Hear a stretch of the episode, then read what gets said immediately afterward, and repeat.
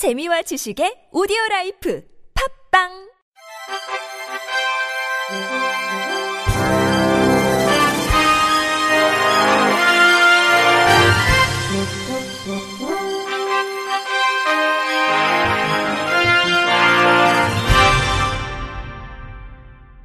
청취자 여러분 안녕하십니까? 7월 19일 목요일 KBRC 뉴스입니다.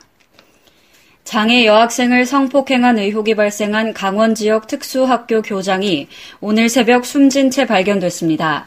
경찰은 신고자 등의 진술로 볼 때 자신의 아파트 창문을 통해 투신한 것으로 보고 현재까지 유서는 발견되지 않았다고 밝혔습니다.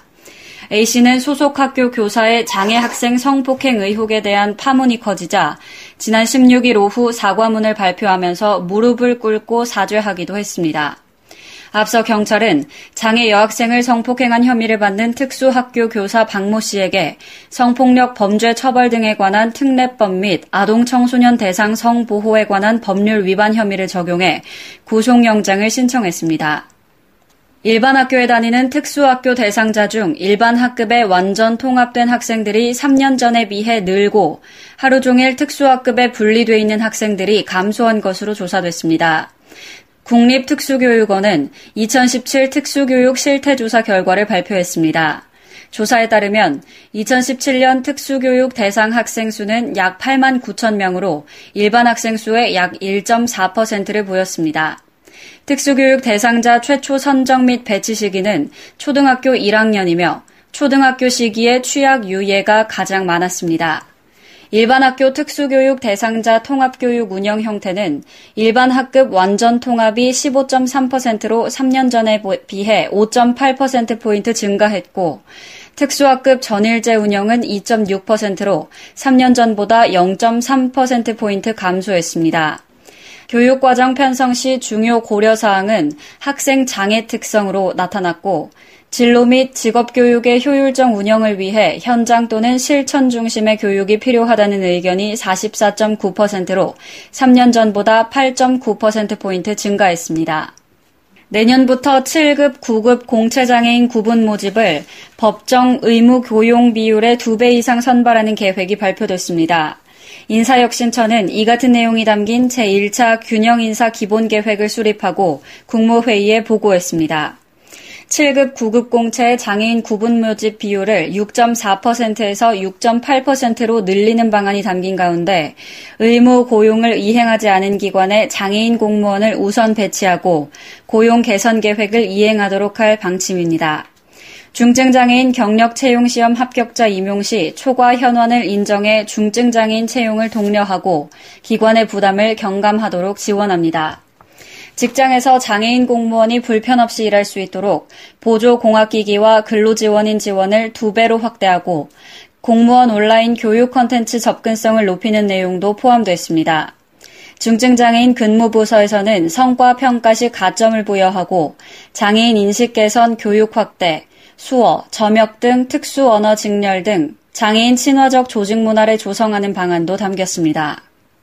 실로암 시각장애인 복지관은 저시력 시각장애인을 위한 화면 확대 프로그램인 룩스줌 2.0을 출시했습니다. 룩스줌 2.0은 저시력 시각장애인이 컴퓨터를 사용할 수 있도록 화면의 글자와 그림을 확대하거나 색상을 반전시켜 보여주는 프로그램으로 최신 운영체제인 Windows 10을 지원하도록 제작했습니다. 주요 기능으로는 32배까지 다양한 확대가 가능하며 색 반전 효과를 통해 사용자가 자신의 시각 상태에 맞춰 컴퓨터 화면을 조정해 활용할 수 있습니다. 또한 마우스 강조 기능과 글자 보정 기능, 화면 추적 기능, 듀얼 모니터 기능 등 각종 사용자 편의 기능이 갖춰졌습니다.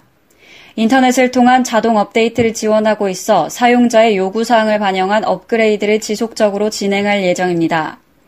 룩스줌 2.0 데모 버전은 재활통신망 아이프리와 실로암 복지관 홈페이지에서 내려받아 활용할 수 있고 체험해보기를 원하는 이용자에게는 오는 31일까지 신청을 받아 약 한 달간의 기회를 제공합니다. 제주도 내 관광지 웹사이트 상당수는 장애인이 이용하기 어려운 것으로 나타났습니다. 제주 장애인 인권 포럼은 어제 오후 제주도의회 도민의방에서 제주 지역 관광지 웹 접근성 모니터링 결과를 발표했습니다.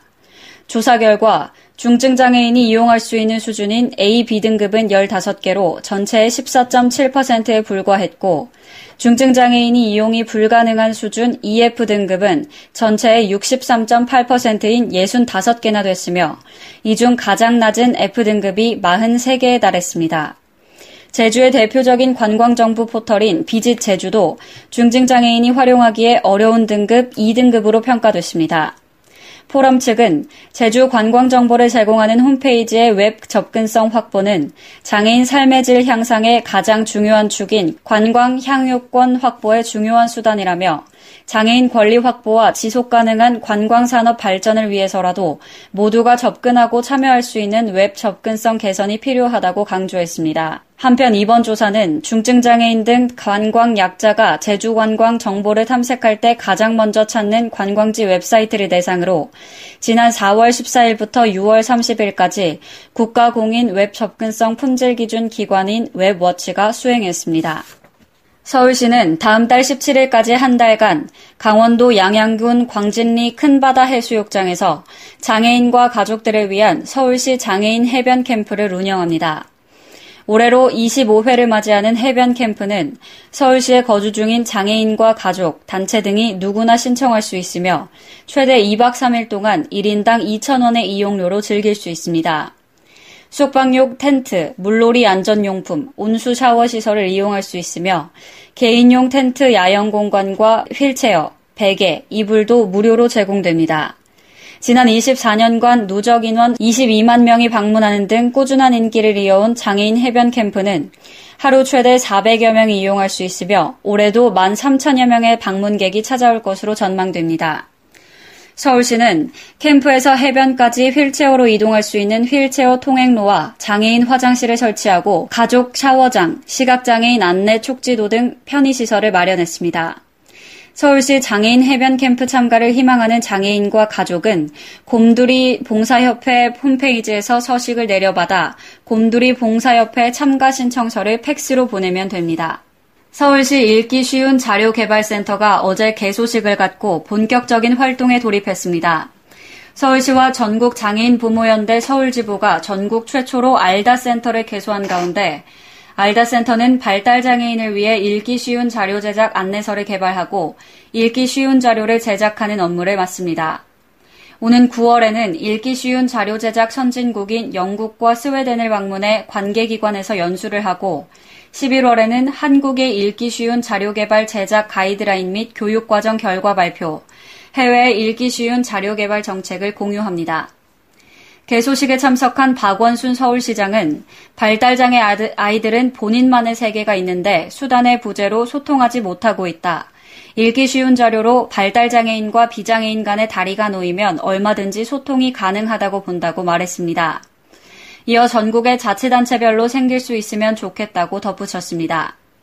피플퍼스트 김정훈 위원장은 6.13 지방선거 과정에서 이해하기 어려운 선거 공보물 때문에 참정권을 행사하는데 어려움을 겪었다면서 앞으로는 당사자가 이해하기 쉬운 자료를 만들어 배포해 주길 바란다고 당부했습니다. 끝으로 날씨입니다.